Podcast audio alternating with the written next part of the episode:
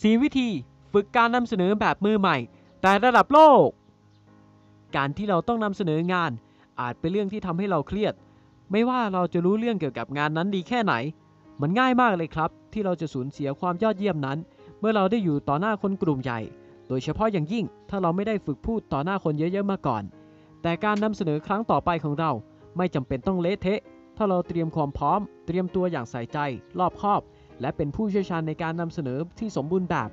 เราสามารถทำให้เพื่อนร่วมงานของเรา ทั้งลูกค้า ครูอาจารย์ หรือใครก็ตามที่ได้อยู่ในเหตุการณ์นั้น ทึ่งในการนำเสนอของเราแน่นอนครับ จนต้องร้องว้าวออกมาเลย มาเริ่มกันที่วิธีที่ 1 ครับ คือ วัด 2 ตัด 1 วัด 2 ตัด 1 เป็นวิชาช่างไม้เก่าแก่ ที่บอกเราได้หลายอย่าง และใช้งานได้จริง แนวคิดก็คือ ดูให้แน่ใจว่าเรากำลังทำอะไรอยู่ ก่อนที่เราจะใส่งานสุดท้ายลงไป และทำสิ่งที่เปลี่ยนแปลงไม่ได้ เมื่อพูดถึงการนำเสนอ สิ่งที่เทียบกันก็คือ การค้นคว้า และการรวบรวมจัดระเบียบก่อนที่เราจะสรุป และนำเสนอ แม้ว่าเราจะรู้มากเกี่ยวกับหัวข้อที่เราจะพูด เราอาจพบว่ามันไร้รูปแบบและสเปซสปะ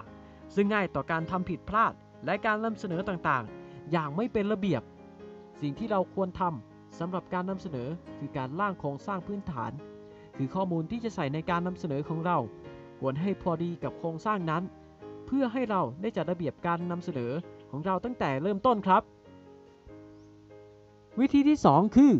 วิธีการสื่อสารคือกุญแจ เมื่อเรารู้ว่าเรากำลังจะพูดอะไร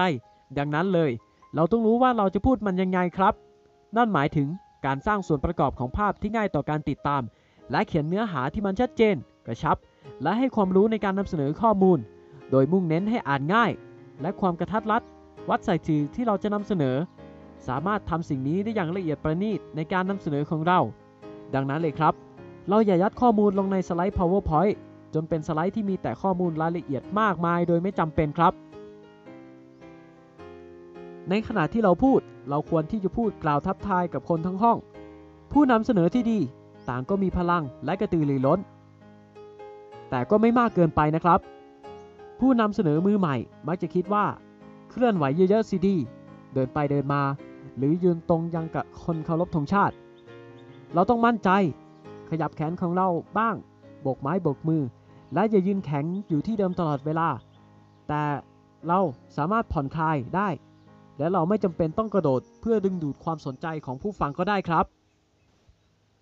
วิธีที่ 3 ครับ ฝึกฝน ฝึกฝน ฝึกซ้อม หากเรามีความคิดว่าจะอ่านความลับเหล่านี้ แล้วจะช่วยให้เรานำเสนออย่างยอดเยี่ยม โดยที่ไม่มีการฝึกฝนใดๆเลย เราคิดผิดแล้วล่ะครับ ความจริงที่ฟังแล้วน่าเบื่อก็คือ การที่เราจะนำเสนอได้ดี ใช้ภาษากายสื่ออุปกรณ์ได้อย่างดี ต่อหน้าผู้ฟังนั้น เราต้องฝึกฝนมาก่อนครับ การนำเสนอในอุดมคติของเรา ก็เหมือนเงื่อนไขในการนำเสนอ เราต้องการที่จะนำเสนอออกมา บางที